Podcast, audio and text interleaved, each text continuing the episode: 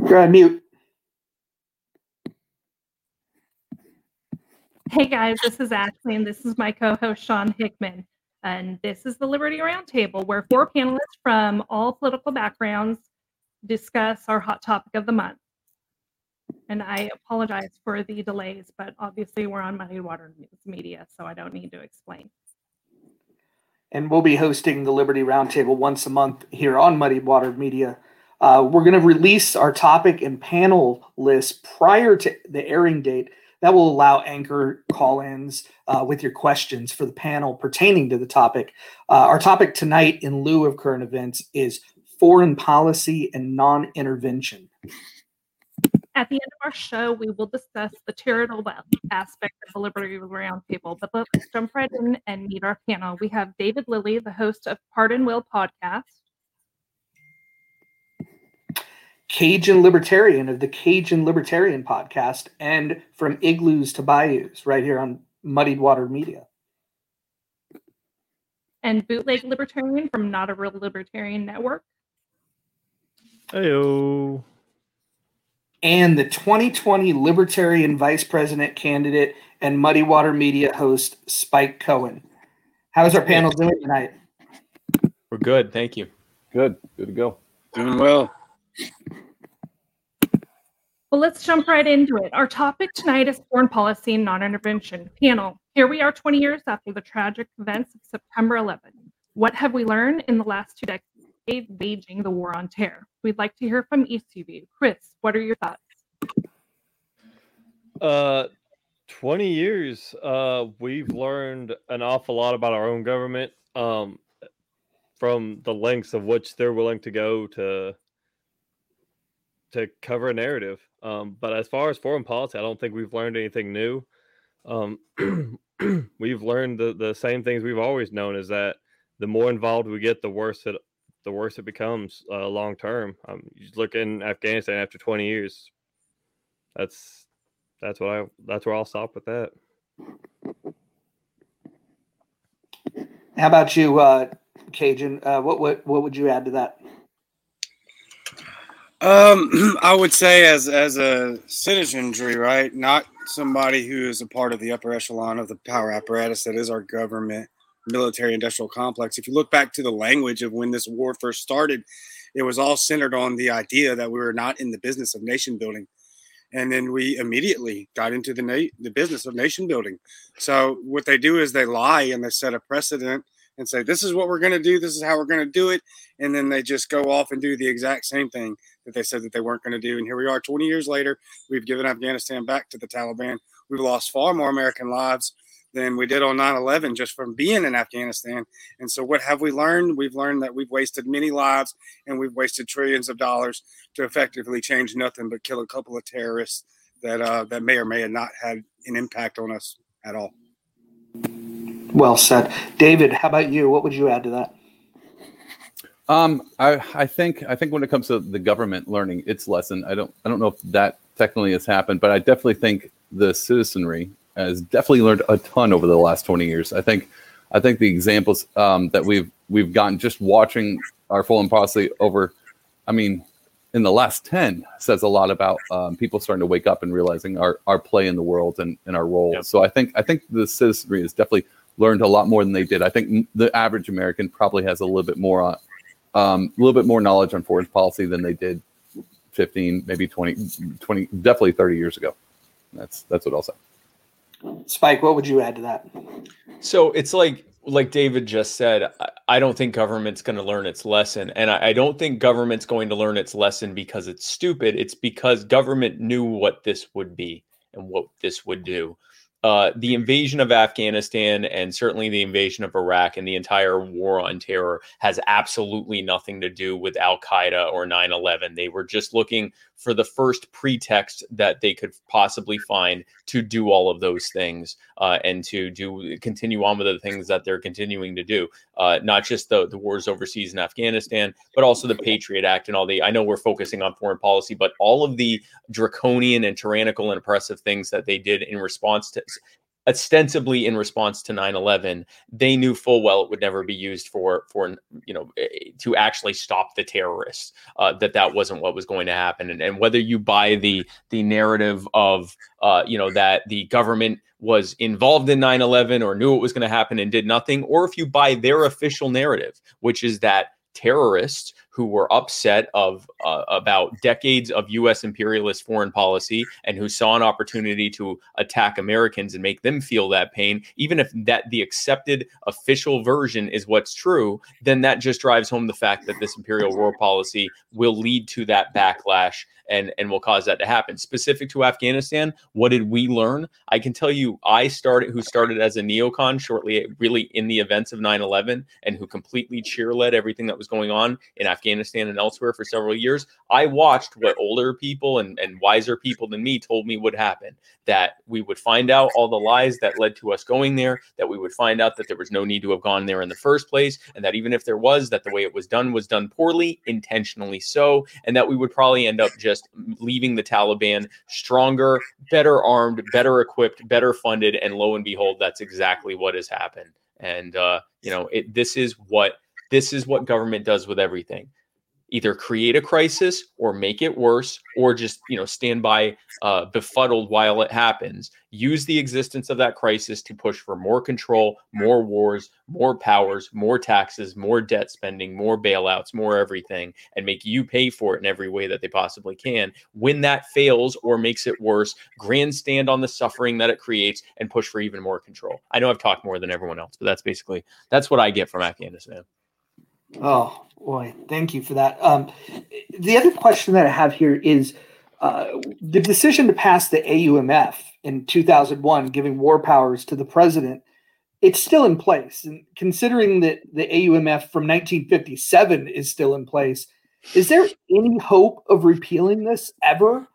Spike, why don't you take the first crack at that? Not while Republicans and Democrats are in charge because we saw the anti-war left, right? That the strongest anti-war movement we saw during the Bush years, which was entirely a, a, a, fiction. It was a way of they knew that there would be people that would be against the wars and they had to give them a space to feel like they were fighting back against it. And so, what did they do? They took all of that momentum and pushed it behind John Kerry, one of the most pro war senators in the Senate, who voted against Iraq before he voted, or voted for Iraq, the war in Iraq before he voted against it. Nonsense but that was what they did that was the strongest that was the high watermark for the for the uh, anti-war movement and it was completely co-opted in a similar way that the uh, the, the, movement for police uh, accountability was co-opted last year but anyway uh, that co-opted into supporting people who were 100% behind the thing that they were protesting against and they knew it so you know going back to you know the question of the AUMF you're going to get rope a doped until you stop accepting it the con ends when we stop getting conned. The only party or parties that I know of that have any real um, any real uh, uh, um, uh, organizational ability are the Libertarian Party and to a lesser extent the Green Party. They're the only ones that are always anti war. They don't pretend to be anti war if that's politically popular. They don't play the good cop, bad cop routine uh, with the other party while they work together to screw us all over and pretend that they're that they're worst of enemies when they're best of friends. It's not going to happen with Republicrats in charge. It's going to take sweeping the deck and putting people in who, in all ways, respect the fact that you own yourself that you shouldn't have these things imposed upon you, that your loved ones shouldn't be sent overseas to fight, to kill and die for terror groups and foreign dictators and central bankers and and and uh, and crony businesses, the military-industrial complex. That that only will end when we get rid of people who are okay with that. So, and when that happens, yes, then we'll get rid of all the AUMFs at once. Awesome. Hey guys, I'm hoping you can at least hear my audio. Um, my video yes. is totally crapped out, but Chris, let me hear from you on the AUMF yeah, on the AUMF, and I was actually just pulling up the the actual uh, bill right here. The problem is this so the problem with this AUMF is the same problem we have with all government bills, anything. Um, it's so incredibly vague. I'll read the exact wording here. Um, it's in section two, and it says that the president is authorized to use all necessary and appropriate uh, force against these those nations, organizations, or persons he determines planned, authorized, committed, or aided the terrorist attacks that occurred on September 11, 2001. And with that wording alone, you could determine that Somali pirates had something to do with uh, 9/11. So, do we invade Somalia again? Um, it's so vague. Do we do we assume that the Chinese had something to do with it? Do we invade China next? The problem is, is the the the verbiage that is used by the federal government is so vague intentionally that they can they can they can justify whatever means they want to. Um, I mean, by that that definition, you could say that the Russians had aided uh, in Afghanistan while we were there, so therefore we should invade Russia. We should go to war with Russia. By that pure definition, right? The Taliban, we went after the Taliban because they they aided uh, Al Qaeda, who aided, who was you know, uh, Bin Laden was in charge of Al Qaeda, who was being aided by the Taliban. Well, the Russians aided the Taliban. It, it never ends. It's a continuous cycle. They find these these vagaries or these these you know they create these vagaries. I shouldn't even say they find them. They create these vagaries and use them against the detriment of the United uh, the citizens of the United States and the world. So the problem becomes once again uh, we have to start holding people accountable for the words that they use in this legislation. Um, and no, it will never be repealed for the same this very simple reason that we had three presidents come and go through entire terms uh, that used it to to do whatever bidding they want. Obama used it in Syria, uh, uh, Libya. I mean, any you pick a nation that has a, a GDP that's lower than most U.S. states, and that's where we could use it. That's where that's exactly where they'll use it, and they'll use it to make their friends and themselves rich.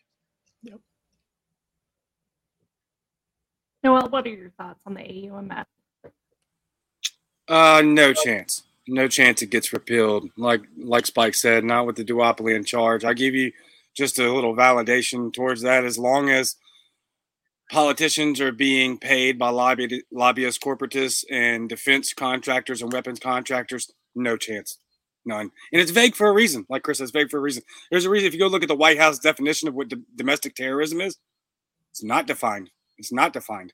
So keep paying attention to that because that's raining down soon as they start labeling everybody that's just not uh, going to fall right in line with their language as domestic terrorists. It's vague for a reason. And no, as long as they're getting paid by defense contractors and weapons contractors, no chance. None. David, do you think the very vague AUMF will be repealed? Um, yeah, I'm kind of with everybody in this boat. I don't think it will. Um, I think it. I definitely don't think it will on on a certain I think, I think when it comes to the American people, this idea. I mean, should it be repealed? Uh, repealed? Then absolutely. But I think, I think once you let the genie out of the bottle, and we all say this, like we all know this this concept. Once you give the government this particular authority, the chances of getting that back are slim to none, if anything. Right. Um, and so, but there's something else about that. I don't know if, I don't know if the majority of Americans want that. I understand that they don't like war, but I don't know if they I don't know because the, the tactic of, of having this in place is the idea of fear. Like we all know this. We all saw the TSA like being inducted with the Patriot Act, and now you can't go on a plane unless you take your shoes off. These are things that people feel. I mean, whether or not it's theater or not, they feel comfortable with it. And so the AUMF is a little bit of a warm blanket um, to Americans when they go, well, you know, there's a terrorist around every corner. And if, if that hasn't hyped up in the last 20 years, I don't know what has, because the only thing that we've really gotten out of this government is you should be afraid. Like you should be afraid because there's a boogeyman behind everything, and there's always going to be a boogeyman. And then if we don't stop yeah. this one boogeyman, and then when we do, um, mission accomplished. Oh, hey, there's another one. And so, yeah. um, is it going to be repealed? Most likely not. Do, do Americans want it to be repealed? I don't know. I don't know. I don't know if the average American understands that concept of being. I mean, because what is the risk if it does? What all of a sudden could our art? I mean, I know I'm going long, but the world has gotten bigger, not because it's gradually in size, but because the internet's around, and so information's gotten a little bit more drastic. We get, we we have the world inside of our hands and our pockets. So when it comes to threats, threats are immediate. It doesn't take you know three months for the king to send a decree of threat over boat. We we know threats that happen automatically. And so when it comes to like we need to sit down and have a discussion of whether or not this threat is something liable or whether or not this this terrorist is actually going to act on that. Um, people know that there has to be action moved as quick as the internet does. And so when you have a president who has that authority in their arms, people I think feel safe of going, well, you know, as soon as something happens, we can drop the ball and go. And we got troops there now because we don't have to wait for Congress to sit down and and discuss this over time, or we don't have to wait for a vote from Americans because we need to act now. I think most Americans like that. Unfortunately, I, I definitely think so. I'm sorry I went long. No, that was great, David. Um, here's our next question. Bringing home the troops is something many Americans have desired. The current administration turned the withdrawal from Afghanistan into a complete disaster. How could that have been done effectively? Do you want to take this one, Chris? Yeah, I can take this one, I, and I think I'll have the dissenting opinion maybe um, on this. I don't think it would have mattered what administration was in power. I don't think it would have mattered um, who you put in charge of what. I don't think the federal government would has the capacity to have done this withdrawal uh, appropriately. I don't. Um, the way the military operates, it takes 32 signatures to issue a pin. Um, it's it's bureaucracy on top of bureaucracy.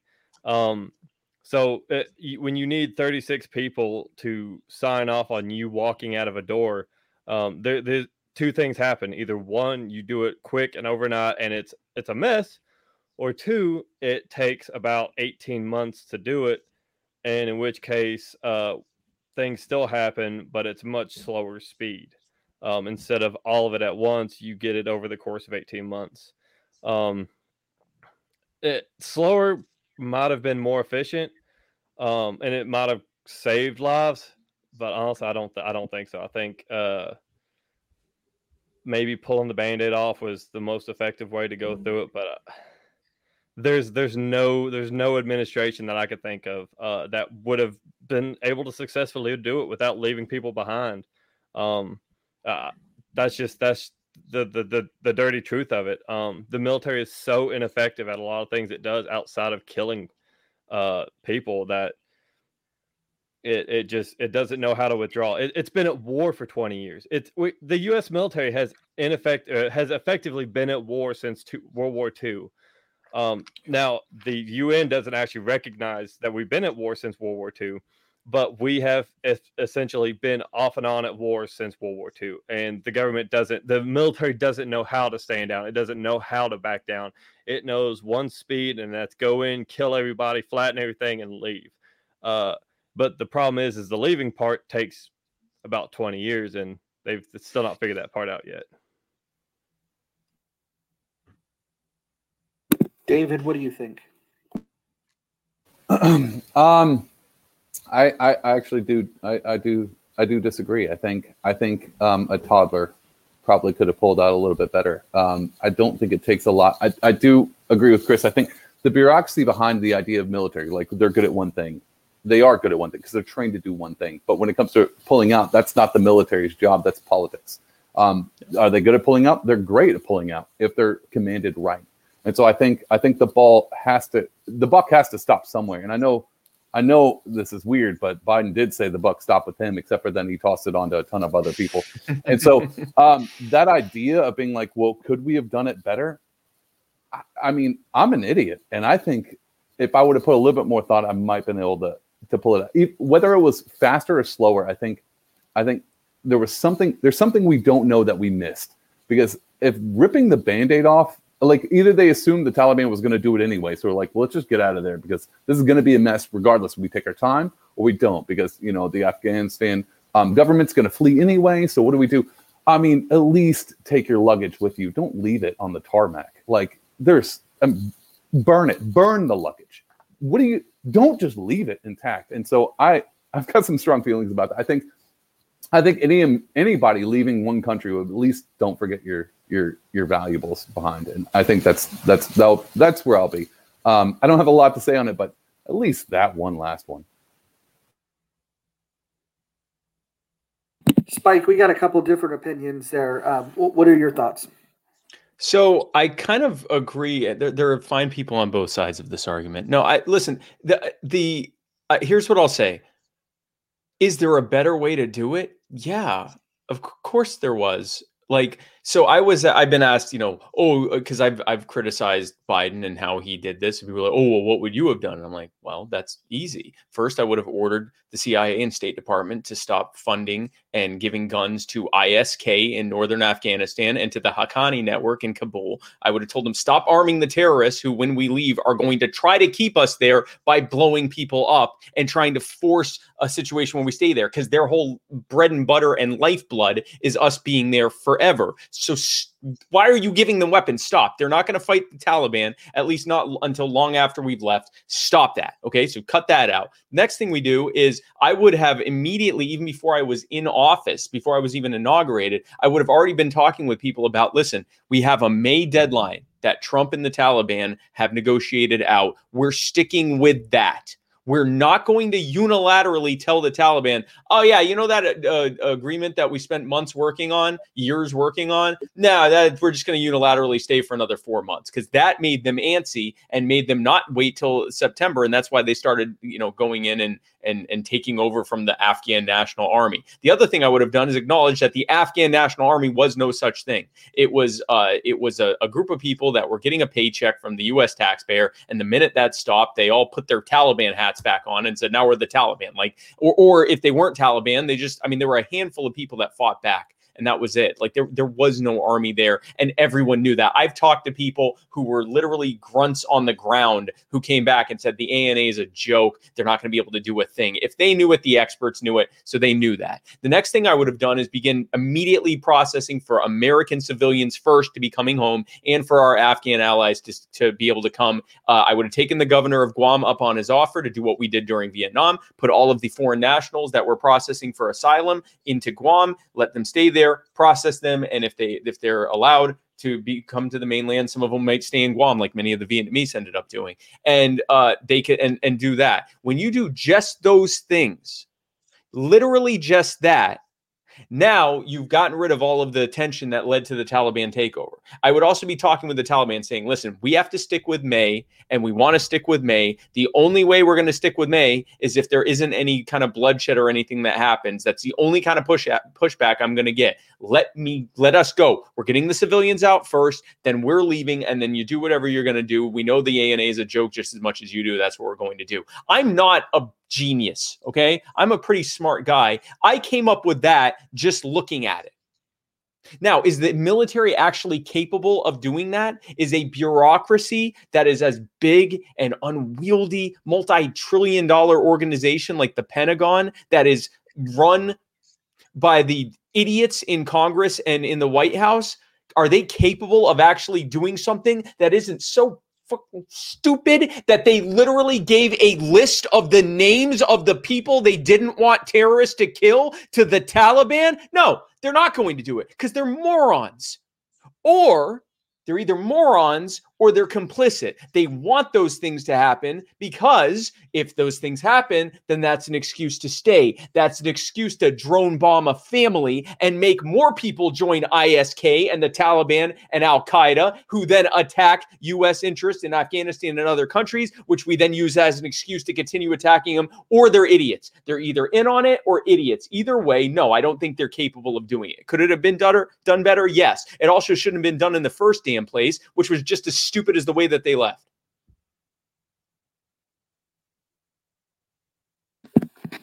Cajun. Uh, most mostly going to have to agree with pretty much everybody here. Um, I think a toddler could have done this job better. The question is, how could the withdrawal of troops been done effectively? Uh, that that's that's not a that's not an answer. It could not have been done effectively. To Chris's point, could it have been done more effectively? Hell yes, way more. Let's just look at the fact that we haven't lost an American troop in Afghanistan in war since December, uh, February of 2020. We had a skeleton group of Marines there, 2,500, who hadn't been in combat, who hadn't lost their lives. So why the hell are we pulling out the Marines before we pull out the damn civilians? Sorry, that, that okay. I'm, keep my freaking strapped armed Marines over there. Get the civilians and the Afghan allies out. Then you leave. The sequence of events is very common sense. The fact that they didn't, if they were either complicit, moronic, or both, is absolutely on the table. And I'm going to go with both. They're both moronic and complicit because it's how ineffective and stupid that they run the government. so stupid that you pull out a group of Marines who had the entire country locked down without a death.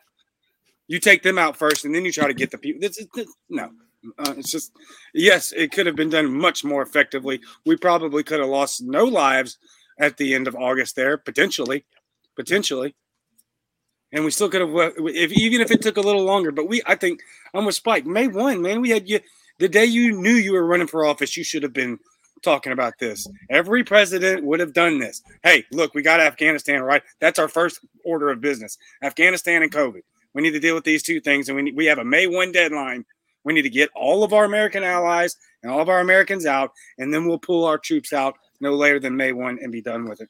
It's but they, may I say said, one? I want to say I, I want to say because I actually ran. I didn't run for president. I ran for vice president.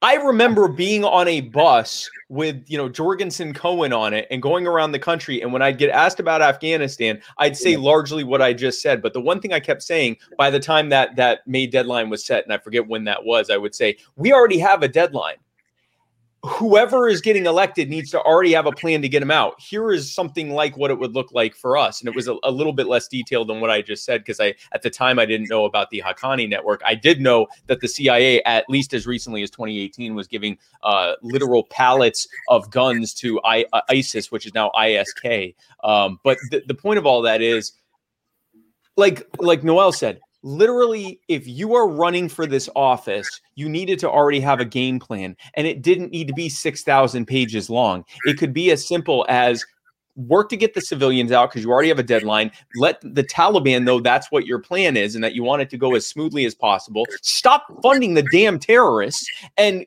get people out of there and then they can leave. And and and yes there was there was probably going to be an attack. At that moment when you know the final people are leaving there was going to be someone that was going to take advantage of that. But you can try to reduce the amount of of ancillary damage that happens as a result of it the number of lives lost the number of of, of you know proper amount of property destroyed and everything else. you can reduce that by getting the soft targets out and then have the other people backing out at the end. And and you don't have to be a military expert to say that.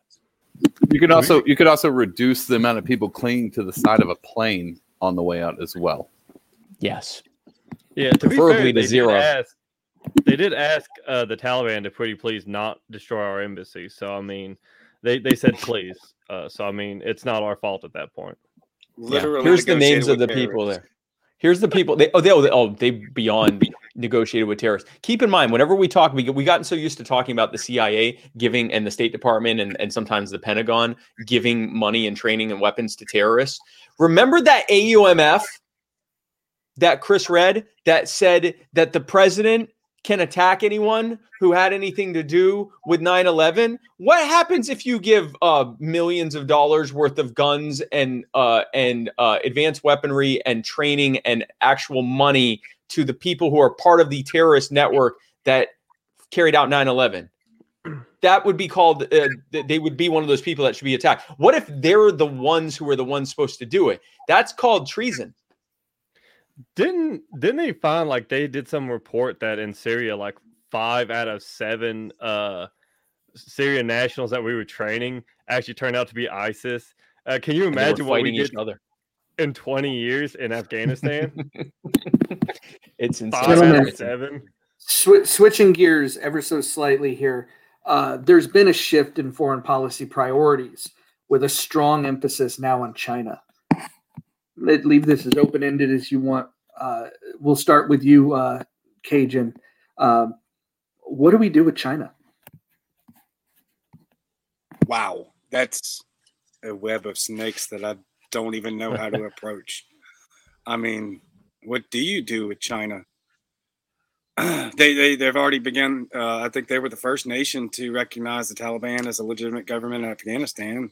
They're already creating uh, resources and pipelines into the country. Uh, uh, what do you do with China other than go to war with them? At this point, you have to negotiate. You have to continue to negotiate. You have to continue to try to ask them to not do the things that we see coming. Uh, uh, you could do the Trump thing and just add tariffs everywhere. That that obviously didn't help. Yeah. So I, I, I don't have an answer for that. That that's uh, that's complicated. That's complicated on so many. What what in what avenue? Like right? What what what scenario? What are we, we going to do about China, Noel?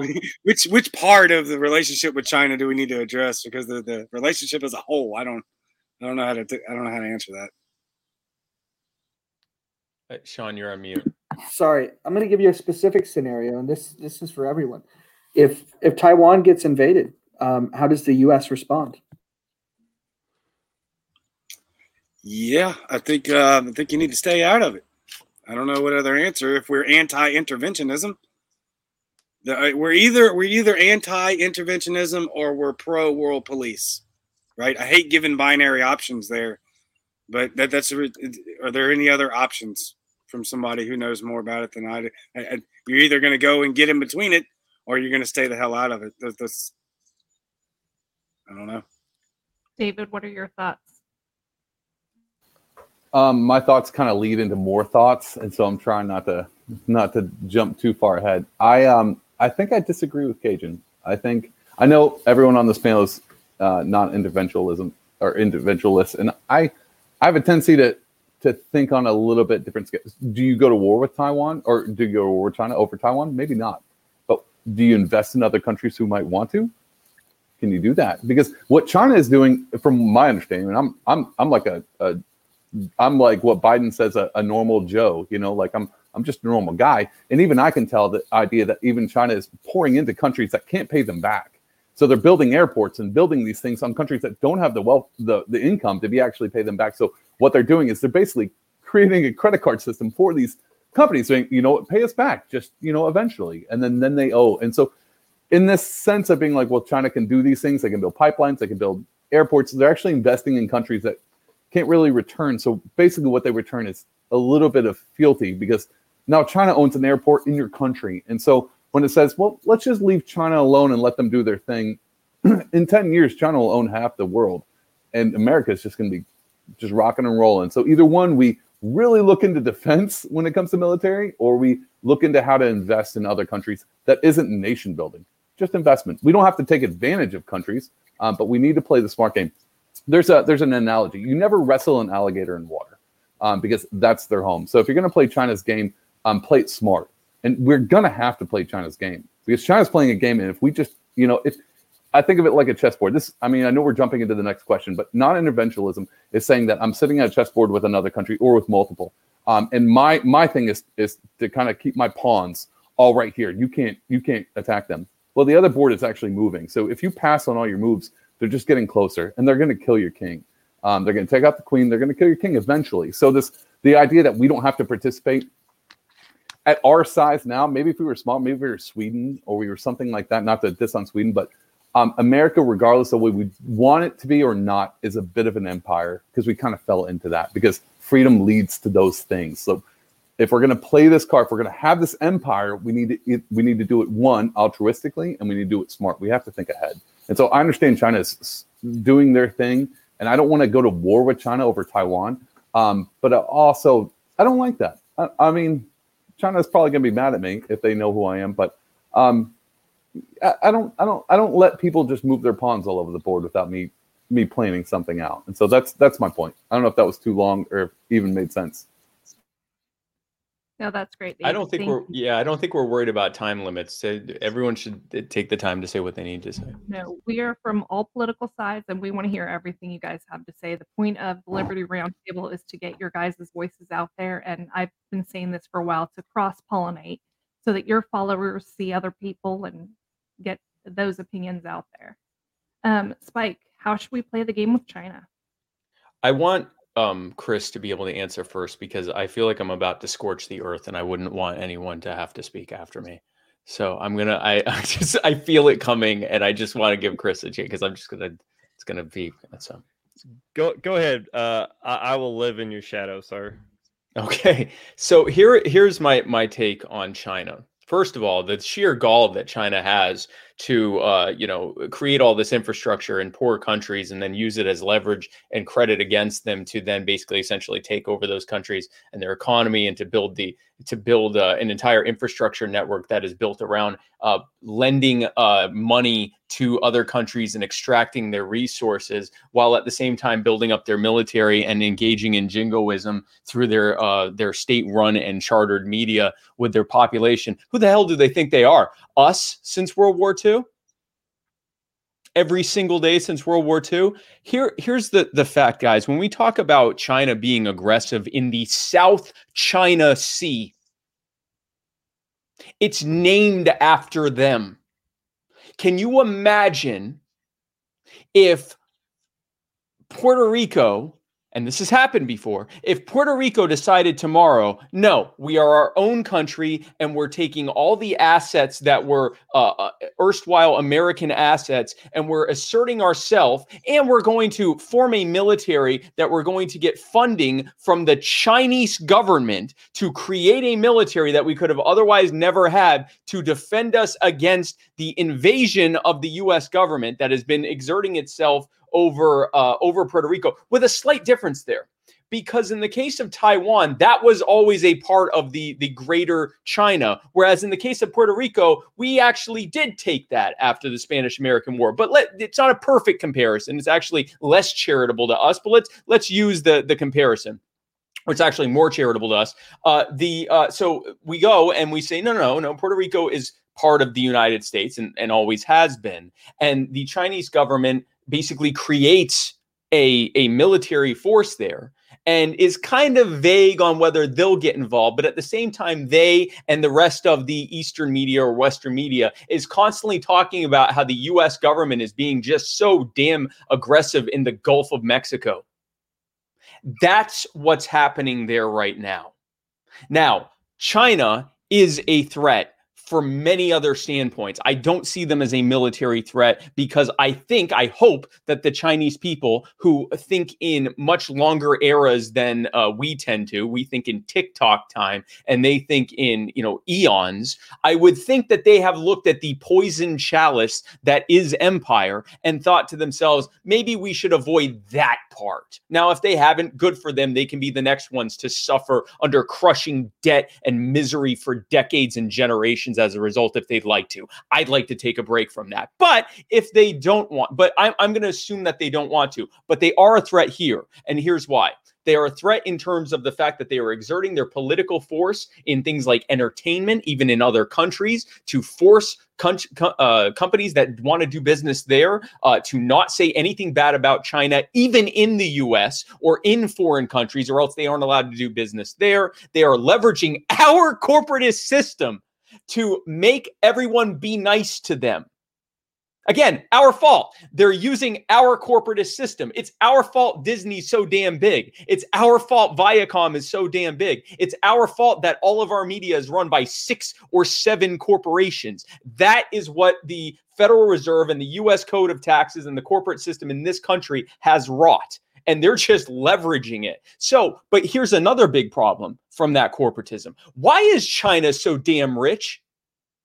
Because for the past two generations, government and cronies have made it increasingly unaffordable to the point of being cost prohibitive to make things in America, to hire Americans, and to do business directly in America, not just here, but other countries as well. And why? Because they wanted to destroy their smaller competitors and then move their base of operations because only they could afford to do it and make relationships with dictatorial regimes like China in other countries and use sweatshop labor to make the things with no concern for the environment, which is why so much of the greenhouse gas output is coming from China. That's American and Western corporations doing the business over there. And for all the environmentalists who thought that, that was a big win from, from your environmental agencies, that's why it's happening over there. And then what do they do? They use our military to protect their shipments of the stuff that they took our jobs to go and have them made over here to bring it back here to be bought by the American consumer who, for the most part, doesn't understand the swindle that just happened. And then you have one side that says that's perfectly fine. And you have another side that says, no, that's terrible. We're going to tax it. We're going to put tariffs on that so that the American consumer's paying even more for that. And not just that, the if you are a company that's making a durable good or service here in the United States and you know that you can either make your air conditioner or your refrigerator or your car here in the United States and pay this much more for every damn product you need to be able to make it, steel, uh, uh, microprocessors, uh, any of the kind of materials, aluminum, even uh, uh, soft lumber, any of the things that you need, you're going to pay this damn tariff on it, or you just move to Canada. And not only do you pay a lower corporate tax rate, but now you don't pay that tariff anymore. Now, even more jobs are gone while Americans are paying that tax. That is what you have been provided by Republicans and Democrats. And China's been laughing all the way to the bank for it.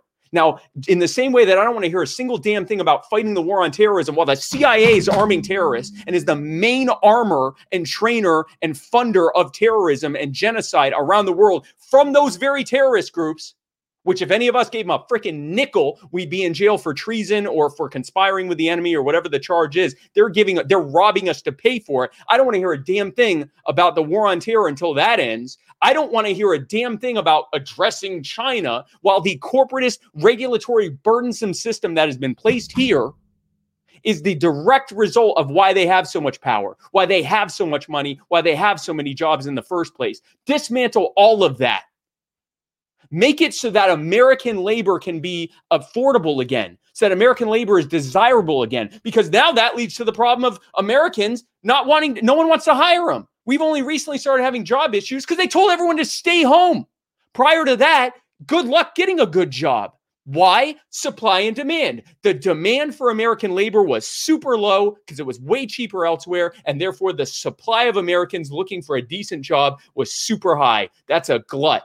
Remove all of that, and you fixed all of the problems related to joblessness and poverty and all the ancillary social things that come from that addiction, abuse, spousal abuse, suicide, mental health issues, uh, educational issues, uh, issues of marginalization of poor people. Get rid of all that shit. And now you fix that problem. But the other problem that you fixed is that now you don't have China and other dictatorial regimes making tens of trillions of dollars on the backs of what should have been able to be American labor. And that's not nationalism. Trade with whoever you want, make it wherever you want to, but stop making, stop putting your thumb on the scale so it can't be done here because we deserve that. I shouldn't say we deserve that because we're being robbed for it the situation that we have is as a direct result of the crony system that has been imposed at every aspect starting here and they're just leveraging it so no, we shouldn't get involved in Taiwan. If uh, if an American wants to go there and fight for Taiwan, then go and fight for Taiwan, and we should remove any restrictions on anyone who wants to go and fight for damn Taiwan. Go fight for Taiwan. Go fight for Hong Kong, for that matter. Remove Proposition six eight Proposition six eight six seven, so that Cuban Americans can go and help the Cuban people without risking being arrested and put in prison by the Coast Guard.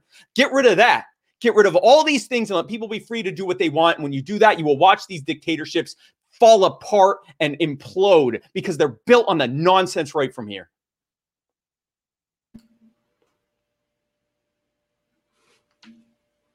Uh, what he like said. Say, uh, after a speech like that, you should all go check your fire extinguishers because uh, that shit was straight fire. Um, Chris, do you have anything to follow that up with? Yeah, I do. I feel bad. I feel bad now. Ah, See, he does this all the time. Like that's the entire party is what Spike Cohen says, and then there's like us who like have to try and say things, and we're like, eh, you know, legalize weed. Um, but no. but uh, in all serious, like, uh, seriousness, um, my stance would be, yeah, the federal government should not be getting involved in uh the affairs of China. They they suck at our affairs. Why do we think that they should be involved with any other nation? Um, and I think honestly, and here's the one thing uh, I think that um, we should really look for, like focus on, like for uh, long term, is repealing the ITAR, which is the international uh, international traffic and arms regulations. So it basically regulates the arms and munitions we bring in and out of the country.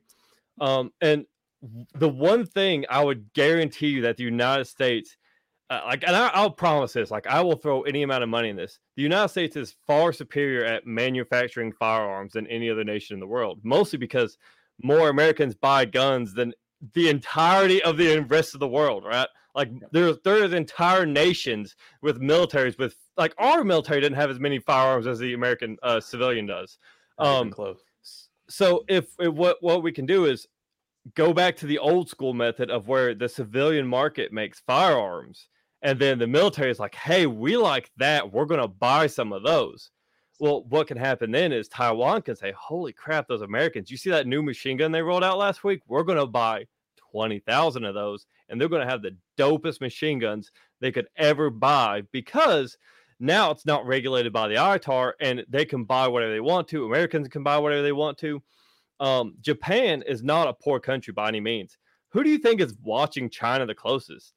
Uh, because there's this little thing that happened during World War II, and there's this, this massive genocide between from Japan into China. They unleashed biological weapons.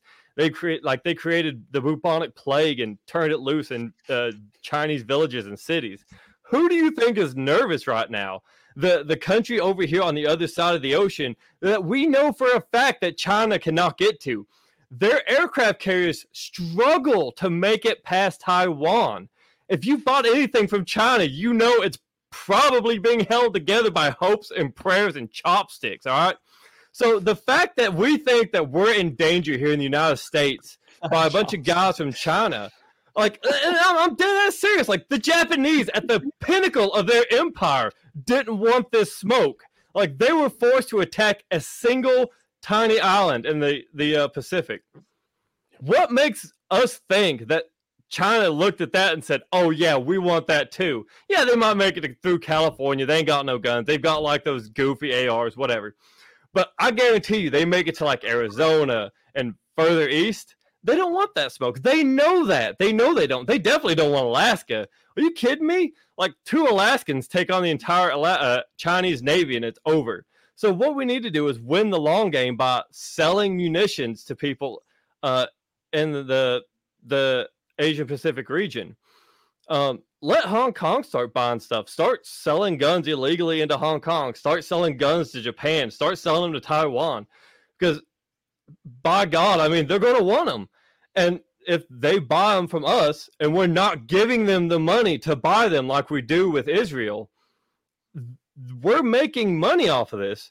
And then Americans get better guns because now these companies that have sold these arms and munitions are have money for R and D. So it, it works. It's it's a it's a literal free market solution to solving this problem. Yeah, maybe Taiwan loses, but that's not that's not something I'm supposed to be willing to spend another 20 years and the life of my son to go fight another damn war that nobody wants. If Taiwan's not willing to fight for themselves, then why why the fuck should we? I mean, why should we? Sell them what we want to, and if if they fail, they fail. That's tough love. That's the way of the world. That's what we did for the most part, the early parts of World War One and World War Two. We were selling munitions. Why are we? Why do we care? Like, why do we care what China's going to do to us? Because they're not going to do shit. They're not. They've got nothing they can do. Thank you. Well, you definitely uh, can, can I, gasoline on that fire. Can I can I thanks, jump in? Thanks, thanks for coming to my gun talk. I knew you'd bring up gun. Uh, can I can I talk to Chris real quick and uh, Absolutely. and as well?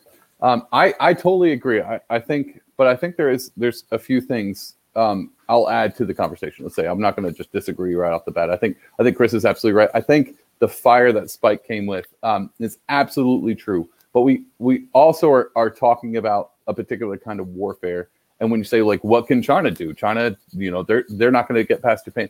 China has actually already done a ton, but if we're looking at instead of just regular warfare, think of like fourth generational warfare. They have affected our culture to the point where John Cena is speaking Mandarin on TikTok. So there's there's something going on here. Leave China alone. What are they going to do? Let them take Taiwan? No, I don't think so. I don't. And we saw this when it came to the idea of Hong Kong. Like we watched China plow over Hong Kong. What what did we do? I listened to an NPR thing where they're like, well, China's kind of racist towards Hong Kong's, but you know, equality. And it's like, what are what are you talking about? Like they're we we we set that it's the same thing with Afghanistan. You don't you don't prop someone up and then kick the ladder ladder out and say stand on your own for the most part. So Spike's right. Don't show up if you're not going to show up. That's my point. If you're going to show up and pretend like you're the the police of the world, then don't just leave mid beating. Don't go, well, I signed him a ticket, let him kill him. That's that's garbage, and that's not how government should go. So if you're going to play the card like America does play, then then then remove the whole deck. Don't don't don't pretend like well well we're not gonna we're not gonna stand up for Taiwan, but we also are gonna give make sure Disney complies. Like we need to pick a side because um, and I'm with everybody on this. Government's ruining this entire concept. Like there's something going on. They're that's my thing. I don't think the U.S. is going to invade China or not invade China, back up China. I mean, back up Taiwan. I don't think they will because why would they? Why would they? Because we've helped China all the way down the line so far. Why would we stop them from taking? We didn't stop them from Hong Kong. Why would we? And so when people go, well, we should defend Taiwan, and everyone's going, no, let leave them. That's what the government's doing. That's what they're doing. So the, and I'm not one to just quickly, whatever the government's doing, I'm kind of sketchy of, but I kind of am. So when the government goes, yeah, you know, think about Taiwan. That's kind of where our focus should be. But don't pay attention to Disney or Viacom or any of these other corporations but yeah, Taiwan, we should we should show up with troops there. But let's John Cena's cool. Let's just go with that. And so there's something wrong there. And that's that's all I'm saying. If if we're not going to play the warfare, we don't want guns, we don't want people in boots on the ground, but we definitely need to pay attention to what we're giving China. Like Spike said, like we're literally handing them everything. We're putting the, the thumb on the American citizens and their taxpayer money to make China do the thing they do best, which is figure out a way to, even though they don't have a strong military, figure out a way to get around, and they have. And and we're watching them do it, and we're just sitting by going, let Taiwan, let, you know what? Taiwan may, you know, China is actually West Taiwan, but who really cares? They're the same thing. Um, so is Hong Kong. We just let that happen. We're just going to let this happen. We're just going to let it happen because if it happens in Hong Kong, it's going to happen in Japan. It's going to happen further along. So if we're not going to play the warfare game, let's try to play the cultural one and get all the Americans going hey, this whole thing that we, you know, the British left Hong Kong and they were like, hey, you guys have freedoms now, but we're going to give you back over to China. And maybe, maybe China will kind of uphold this thing. And then they didn't. And then we're going, but they will next time. Is is garbage. It's not. It's not true. And I think they're at least if we're going to play, we we go cultural because I think that's the power move in this.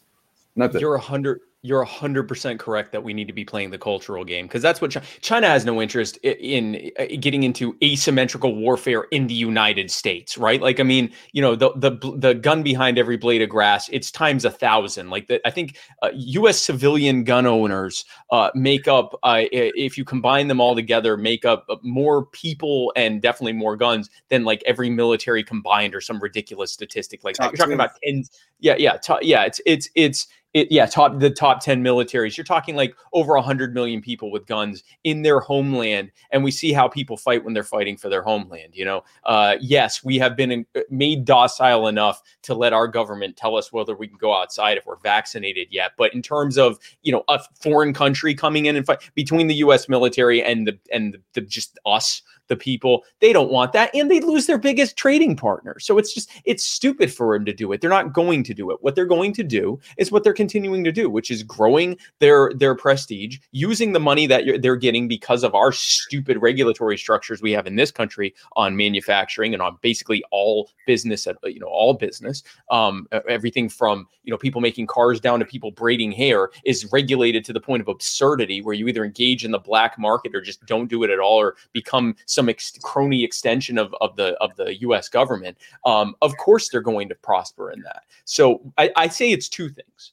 Number one is uh, is what David was talking about to to an extent that um, there needs to be our focus needs to be, and this is not just the government because the government sucks at everything; they're terrible. Um, us as Americans and us as a people who want to be free um, need to be talking about how you know, this is not freedom. This is not okay. And no, it's not we're going to go and fight, but anyone who is having their rights and their lives infringed upon in this manner, like the people of, of, of China, the people of China are. Yes, the people of Hong Kong. Yes, the people of Taiwan. The people of China. Uh, you know, the way that they're being treated, the Uyghurs, everyone else, the way that they're everyone in that country is being treated, and and in many countries like that, that that's wrong. And here's a better way to do it. And then here's step two: show them how to do it, because we're not free. Are we better off than them? Yes, we're seven years behind them uh, eh, or if eh, at the rate that Australia is going, if we start pacing like that, we're three years behind them. Whatever, great. You know, uh, we're implementing some some shit here too. I mean, you look at the vaccine mandates they're talking about, which is going to become the next thing mandate. They already have the, the system in place. So let's show them what freedom is. Then we can actually talk like non hypocrites about it when we're wagging our fingers at everyone. Um, and then the other part of that is again, defund it stop giving tens of trillions of dollars and tens of millions of jobs that would be well paid people, possibly even union workers here, but definitely well paid and well compensated people with a gainful employment, and instead is sweatshop labor. It's not even like it's enriching them over there. I mean, yes, they have more of a middle class by their standard than they used to have, but it's not like they're getting like the average Chinese person's getting rich. They do far better in a situation where we had free and open trade both here and there, right? So focus on that. Let's let's clean our own room first. You know, I, I I'm channeling Jordan Peterson. Don't go and do anything until you make your bed. Like, let's go and like fix our shit and fix these problems here.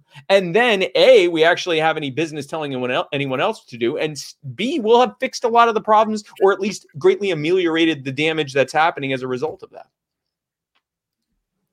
The other thing too is uh we if we want to win the culture war, we show that how much better a free culture is than uh than China is, and it's like it's like what Spike was saying. You know, um, I I want to I, want to say that it was China, but there was a meeting at the UN, and the U.S. had like been harassing China about how unfree their people are, and then they brought up the well, don't your cops beat people to death in the street for nothing?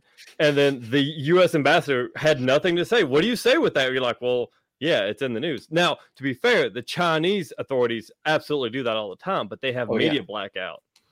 But what we have to do is we have to show that we're better than that. Stop all these problems that we have and let Japan, who is right there close to them, because Japan's going to side with us. Like they they want our style of freedom over the authoritarian style of the Chinese. Um, mostly because they are, like as I said before, scared of the Chinese but let them like leak out this information about how bad it is in China, like they've been doing with the Uyghur Muslims and these things, and show people the the entirety of the truth of what is going on in China, how bad it is to live there. And part of the problem is a lot of that's been swept under the rug by, as Spike had said earlier, the corporatism.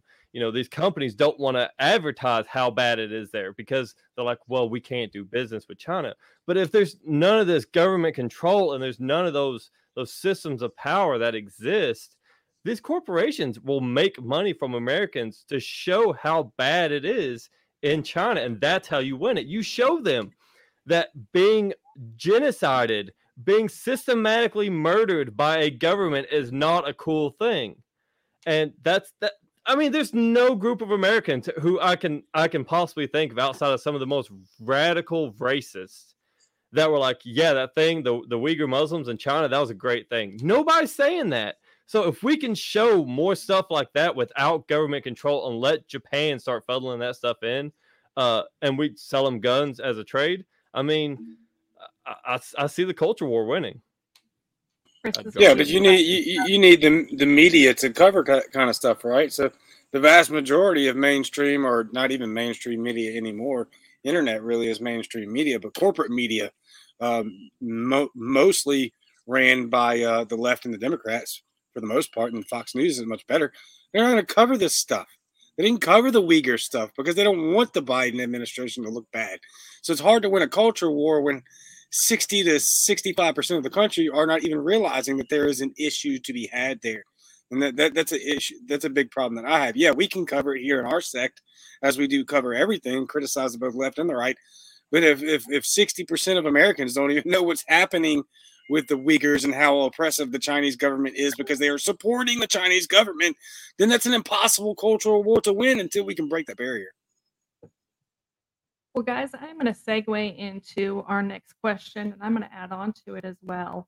Um, let's talk about non interventionism. It's already been brought up. Uh, the founders supported it, but after Pearl Harbor, it became very unpopular.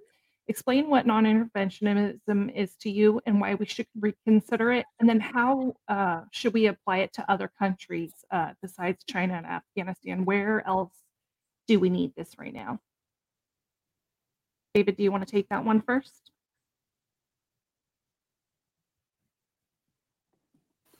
I appreciate you putting me first. Um, that's fantastic because uh, I think I might have the only opinion where um, non-interventionalism sounds just doesn't sound doesn't sound nuanced enough to for us to play inside the world. So I'll start off. I, I, I do like the idea of non-interventionism when it comes to a country, not just getting involved in other countries um, because of whatever you know military industrial complex, whatever money we can make from something like that. Um, but like I said earlier, if we are an empire, which we are, regardless of whether we want to be or not, um, and we're on the stage playing the same game with all the other players, to say that we're not going to play is is dumb. Now, what we can do is think about how we play, and so it's not just moving, you know, military around the world to, to kind of get what our benefit is, like what we want out of uh, out of our participation in the global um, global situation with with everyone in, in play. I still think the idea that we don't I think non-interventionism, what most people want is we just don't want to start wars that we don't need to. You know, especially when it comes to like the AUMF, where they're like, well, any terrorist, well, any terrorist. I mean, look at us now. They're they're targeting Americans um, because Grandma walked into the Capitol, and so there's some issues that we might have with that. But but to completely remove ourselves and be isolationists in as far as country, which I don't think anyone on this room may assume. I'm just going drastics here um, to be isolationist and say, you know, America is only America, America first, and we're not going to pay attention to anything that's going on around us, um, is dangerous because I think we have a responsibility, whether or not we want it or not. The power, I mean, to go Spider Man on it, um, with this power, we have a responsibility. Now, what I do think is, I think the government has squandered that responsibility and destroyed it and has not lived up to what they should have. And I think when the founding fathers were like, we're non interventionists, um, they also were kind of winking an eye at France, who intervened to help independence come. So whether they were like, we don't want this to happen again, so we don't want any other country to be interventionist. So we want to pursue um, a global economy where no one is intervening in other countries. I think they did that because they understood the idea of what was sacred that they had, but they also used other countries to help them win their independence. So um, it's a little bit of a gray area. I'd like to hear what everyone else has to say about it. I'm a little bit not sure how I personally feel about it, and I think that's okay. So um, let's hear what everyone else has to say. Chris, what do you think? So I'm going to say that non-interventionism is. It, so I understand uh, my boy Teddy Roosevelt was uh, an isolationist, but I love the the the ideology of speak softly, carry a big stick. Right? It's the it's the idea of that we can talk to you, but if you mess with us, we will defend ourselves. Um, it's it's not we carry uh, you know uh, what is it 48 nuclear powered uh, you know aircraft carriers and we patrol every every coastal region of the entire planet. Um, I think we can usher in you know th- to use our economy and use our our ability to speak without having to put boots on ground. I, I don't think non-interventionism means that we just watch genocide happen. There are other ways to quote unquote intervene with things, but it's it doesn't have to be at the federal level. We have, you know, the Red Cross. The American uh, Americans donate more money to charity than any other nation in the world. The Red Cross does a lot of good in a lot of really bad nations that I would never want to see the U.S. military be involved in. Um, mostly because the U.S. the U.S. government as a whole just sucks at everything they do, um, uh, and it, uh, the idea that they should we then I shouldn't say we the government itself should be getting involved is a poor idea. Um, so what we what we should look forward to doing is using our uh, our economy to promote these ideas of like, hey, you know, if you're free and you stop oppressing people, this is what kind of uh, wealth you can amass for your nation. And I, I, don't know of a single nation that the United States has provided freedom, quote unquote, freedom to that wasn't already free before its invasion. Um, now, if you look at all of Europe, you know, before and after World War II, all the nations that we liberated and quote unquote gave freedom to, they were already free before we got there. It's just they became unfree when the Germans got there. And once again, the Germans invaded because of Hitler and the reason Hitler came became popular was because of the the immense debt that the United States and the other world leaders placed on Germany after World War One. And then the reason the Japanese hated us during World War II is because we shunned them from the table at the end of World War One. So once again, it was our direct government involvement in these things that caused problems in other nations. We can speak, we can say, hey, look, you know, these are bad things. We do not promote this as free people. But any direct involvement, like doing anything directly to stop anything, has never benefited anybody, not once. Even even the genocide in uh, Somalia, we we were in Somalia for what eight months, eighteen months, something like that, and the the millions and millions of dollars of weapons that we left behind were then taken and used against those people. So the the idea that we have to be involved in any way just it doesn't work. It's never worked. The United States has never provided freedom to anyone except for the rich cronies uh, and, and, and corporations and the cronies in DC. That's the only people that's given real ultimate freedom to because you want to talk about like unalienable freedom be worth millions or billions of dollars. You can literally build a spaceship and go to whatever planet you want to. That's freedom that the United States is providing right now with the government that we have. What we should be looking to do is providing that level of freedom to every individual American, not just the Jeff Bezos and the Elon Musk that can go to Mars as soon as we skull fuck this planet into oblivion because of corporatism, but the ability for all Americans to be free at the base level and provide that freedom to anyone who wants it. Give them the framework, show them how to be free. Don't show, you know, cops beating people to death in the streets show people how to be free. That's the best way to provide freedom. Lead, follow, or get the hell out of the way. And right now, we need to start doing a lot more leading and a lot less uh, following because we're, I don't even know who we'd be following. We're the last bastion of freedom on the planet. True, unbridled freedom. We're the only nation with negative rights. And we have to start leading this charge for freedom. Give people the blueprints, give people the manual. And it's right here. that this is a pocket sized uh, Declaration of Independence, Constitution, and amendments. This right here should have been our framework. This should be the guide and the roadmap that people need. That's all they need. And we lead, and that's how we free the rest of the world. Yes. Cajun, what do you say? So, what is non-interventionism? And uh, I guess the easiest way for me to put this would be not to intervene in hostile foreign affairs that aren't a direct defense to our nation, right? If it's uh, if it's not in direct defense of Americans in CONUS, then there is no reason that our military should intervene into hostile territory. Now, if we want to bleed off into the argument and talk and debate about genocide, there's multiple options on the table. One of which, for our pro-war friends, would be you don't even have to step foot in the country anymore, man. They can launch drone strikes and wipe out entire militaries from Miami, Florida, and so and then you could just leave it and let the people of the country figure out where to go from there. Uh, I'm not saying that that's my answer to that. I'm saying that's an answer without putting boots on the ground in, in foreign countries where we have no business being that are not directly hostile to American citizens right here in this country. And you are not going to find that.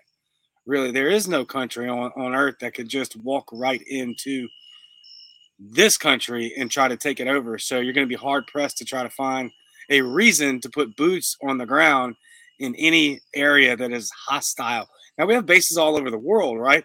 where uh, we, we have uh, open exchange and, commerce with their countries, and we're helping build their economies. And there's no there's no real hostile threat to our American troops there. So you know, I, I, don't see a huge. It's not like you're going to reverse that tomorrow. That's not going to happen. Those bases are still going to be there. So that's to me, that's not a conversation to be had. We can still have that commerce with those countries, with our bases in their countries. There's no hostile threat. But when we're going and actively creating extremists and enemies in foreign countries, where we sold them the weapon. The whole discussion about well, where are the weapons of mass destruction in Iraq? We were they were there. We sold them to them. We know they were there. Where they're at now, I don't know, but we know they were there because we gave them to them.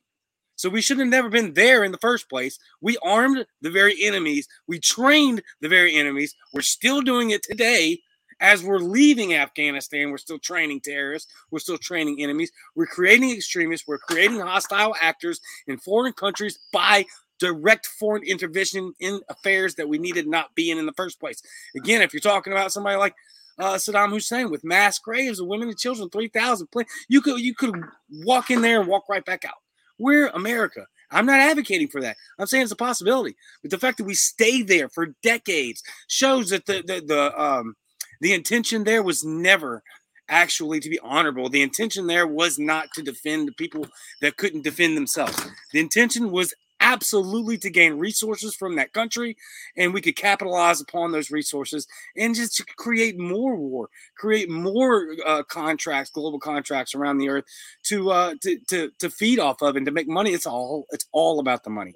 So foreign interventionism when it comes down to what we we have we have one one obligatory duty as the US military that is to protect the United States of America and its citizens and we're more armed than they are so there's no reason we should be intervening in foreign wars of hostile territory just because of what whatever they put across the TV and, and the people eat it up.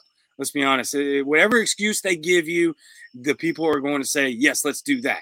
Right. Because they that make like David said earlier, a lot of people still feel comfort in the safety that it's not real safety. It's false sense of security because we're creating the very enemies that we're telling people that we're going to defend against. But the fact of the matter is, there is not a country on this, there's not a military on this planet that's going to step foot in this country and try to handle this smoke that would come to them. Not one. So, what are we doing? I love it. I love all of yours passion. Uh, that's why we had the four of you on. I just wanted to uh, take a moment real quick before Spike lights us the hell up and um, tell you guys follow every single one of these guys. They are amazing. Uh, Pardon Will is the name of David's podcast. It is podcast only, um, no video. And then you guys obviously know Noel and Spike and uh, Bootleg. Sean? Yeah, thank you. Spike, I have a feeling that you have some strong opinions on this topic. Let's let's hear what those might be.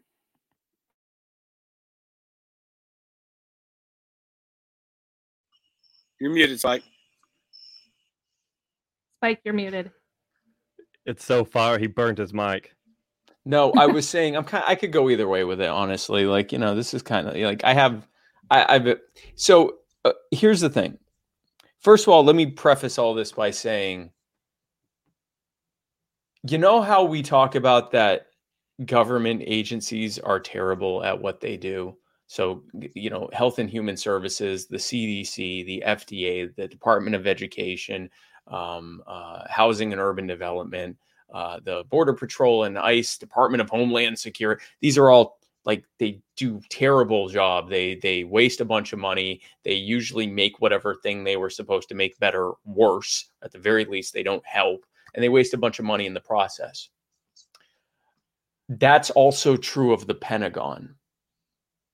And it's interesting because we often, for a myriad of reasons, first of all, we are raised on jingoism from a very, very early age. We are told that, you know, the military is what protects us that, that, we're safe because of the military. And and it certainly it's you know it's in the constitution that, that, we're supposed to actually we're not supposed to have a standing military. But in, in the case of being you know at threat that the, the government has the power to you know to call a military to protect us.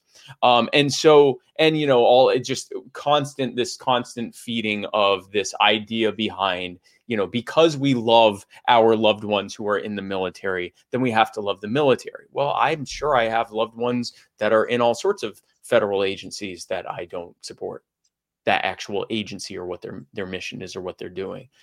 I don't agree with the founders on on many different things. Certainly, the biggest thing I disagree with them on, besides many of them had slaves, is the fact that they uh, replaced after the uh, the revolution. They replaced the Articles of Confederation, which was an actual good faith uh, attempt to have a limited government, and they illegally replaced it with the Constitution, which was an act of treason against the American government. Anyway, we're past that now. It's already that's now the law of the land what I do agree with them on overwhelmingly was that we should be non-interventionist and shouldn't even we should even have a discussion about whether or not we even need a standing military and here's why when government has a thing they come up with reasons to use it and to expand it. We see that with everything. What's the popular phrase? There's nothing more permanent than a temporary government program. Well, that's true of the military too. That's true of these wars that were just for one purpose too. When you give them power to create a world, to create a fighting force that they get to set the rules for when it's used, it's always going to be used and it's always going to be expanded and it's always going to bring in more people and it's always going to feed more and more of this cultural idea that it's a good idea to join up and protect our country and protect our freedoms, which for some reason are in Afghanistan and Iraq and now Yemen and all these other countries. Now, the common refrain that I hear, the two biggest responses that I hear when I talk about the fact that the US government, at the very least, if it has a standing military, should have it here, making sure that we are protected and that we possibly need to consider does anyone actually want to go to war with a hundred million gun owners and lose their biggest trading partner at the same time? Does anyone really, really, really want that? Is there anyone who could even try to do that, much less want to do it? The two common refrains I get are, but what about Pearl Harbor? And of course but what about the holocaust? And and usually because i'm jewish but you're jewish. What about the holocaust? Let's talk about those things. Again as uh, chris had mentioned both those things world war ii was an extension of world war one. In fact the cold war was an extension of world war one where a single leader of a single country was killed by a serbian guy on my birthday june 28th it's funny uh, and he was killed. And then guess what Everyone went to war because this country had an alliance with this country, and this country had an alliance with this country, and this country had an alliance with this country, and this country, blah, blah, blah, blah, blah, blah, blah. And now everyone's at war. We called it a world war, which shows just how Eurocentric we were back then. It was Europe was at war and the Ottoman Empire. Europe and the Ottoman Empire were at war, basically. And the United States, Woodrow Wilson, was nipping at the bit to be able to get into this thing. He wanted it so bad. A lot of people forget that we lost more American service people. We lost more young men in World War One than we did in World War Two. And for what? Because it wasn't the Nazis back then. It was the Austro Hungarian Empire and the Ottoman Empire versus the British Empire and the French Empire and the American Empire. Okay, well, great. Now our side won. Wonderful. Fantastic. The debt that came from that not to mention, by the way, oh, the entire mess in the Middle East is because of the Sykes-Picot Agreement, where the British and French sat down and carved up the entire Middle East, started shoving people that weren't even hadn't lived there in years. And yes, I'm talking about the Jews, started shoving people in there because they didn't want them in their countries and created that whole mess there, right?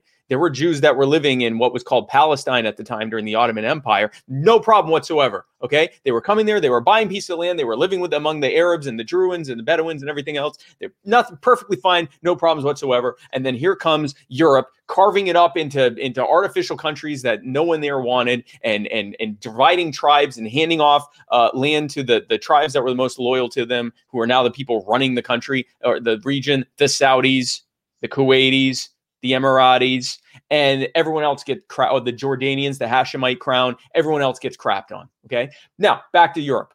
So the uh, debt that came from that put uh, Germany in such a terrible situation. That coupled with uh, the uh, with the Great Depression, which wasn't just happening here, it was a global depression, which by the way was triggered by central banks that were central banks and tariffs, people that were uh, uh, trade wars, and it destroyed the economy. So as a result of that, now what happens is Germany wants blood. And they need what do they need? They need a scapegoat and they need a strongman. They got it. Their scapegoat was the Jews and their strongman was Hitler. Now, you can say that's all fine and good, but what happens? Let's say, you know, you become president in the 1930s when all this stuff's starting to pop off. You can't go back in time and kill baby Woodrow Wilson like you promised to do when you were running for vice president. So now what are you going to do? Okay, great. Uh, let's look at what happened there. Let's talk about Pearl Harbor first. Do you think that that Japan said, "Hey, you know America, fuck them. Let's go fight them." No. What happened was that the US government was engaging in two things. The Lend-Lease plan that was allow that was where the US government was uh, giving equipment, lending equipment and money to the British to fight against the uh, Germans and also to fight against uh, the Japanese and to a lesser extent the Italians, but the Japanese mostly in the Germans in the Pacific and in and in uh, and in Europe. Uh, and also we were engaging in blockades and uh, and uh, embargoes and sanctions against Japan, and they couldn't operate without being able to have access to rubber and gas and oil and all the all the things that they needed and metal and stuff like that. And so the U.S. government provoked that. And there's some suggestions and some uh, reports that the uh, that they actually had intelligence and they actually had signals intelligence that the Japanese were there and they sat on it because they wanted that big attack to happen so they could say, we need to get into this war. But let's say it wasn't. Let's say they didn't know. That was triggered by them. You go, okay, fine. Okay, great. Pearl Harbor, fine. The Holocaust, six million dead Jews, something like eight million dead uh, Gentiles killed in concentration camps and rounded up and murdered and all the subjugation that happened there, you would just sit there and let that happen to them? No. I'd have let them come here instead of turning away the boats. Hitler wanted them out of the country, especially the Jews. Now, I'm not saying Hitler was a good guy by any stretch of the imagination. I'm saying that if for no other reason than cost effectiveness, he would have rather just kicked him out and sent him somewhere else and tried to than to have to now round him up and kill them and use all the resources for that. He was putting them in work camps, but he, before that, and even during that, he was sending some off as a pilot to see, well, will you take these Jews? We don't want them. Do you want them? There was a boat called the uh, USS St. Louis, I believe, and it was filled with Jews who were being sent there by they they left to come to the United States and they were kept in I don't remember if it was Cuba or Puerto Rico or in Florida. They were harbored there and they uh they were told they they'd be able to get there and FDR turned them away. Do you know why he turned them away? He said well there might be some Nazis among them. We can't trust them. The Jews and they were sent back. And many of them died in the Holocaust. I think most of them died in the Holocaust. Now imagine being on a boat and you're there for weeks, days, weeks, however long it took, and you're thinking, oh, I'm so glad to be out of there. I'm so glad. I've heard such great things about America. Some of them had been to America before. We're finally going to be free. And they get here and they're stuck there for days. And then they're told, no, you're going back and they're going to probably kill you. And they did. And that didn't just happen in the US, it happened in the UK, it happened in other countries as well, where they were sent. And those countries, we don't want Jews.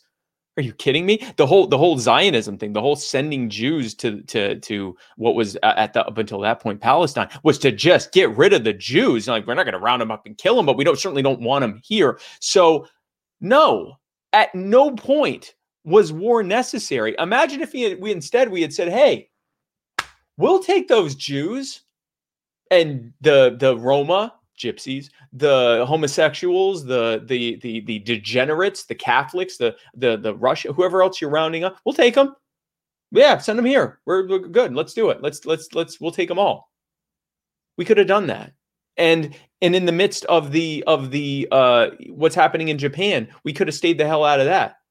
Or we could have talked to them about what they were doing, again, not as provocateurs and not as people that were helping their enemy, but just as an uninterested third party and be like, hey, this thing that you're doing in Nanking, this stuff that you're doing, this there's you know that's unacceptable and, and, we're going to let american people know what's happening there and we're not going to want to trade with you.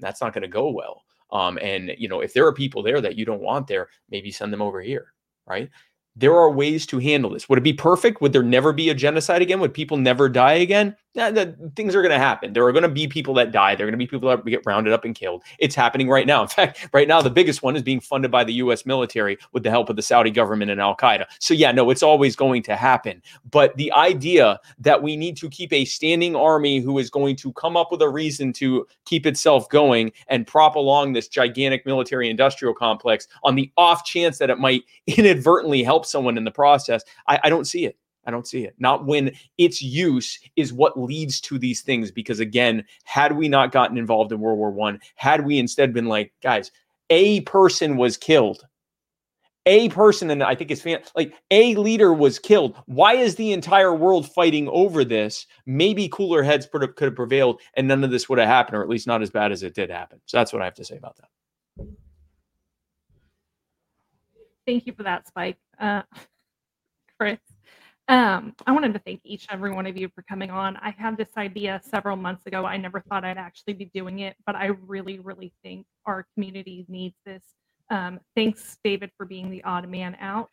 Um, I'm going to let all of you guys go because we are 30 minutes over time and Chris totally called it. Yeah, and I just Yeah. wanted uh, again to thank everyone and uh, mention that Muddy Waters of Freedom will be on tomorrow night on Muddy Waters with Spike and Matt Wright. And uh, until next time, be free, everyone. Thanks, guys.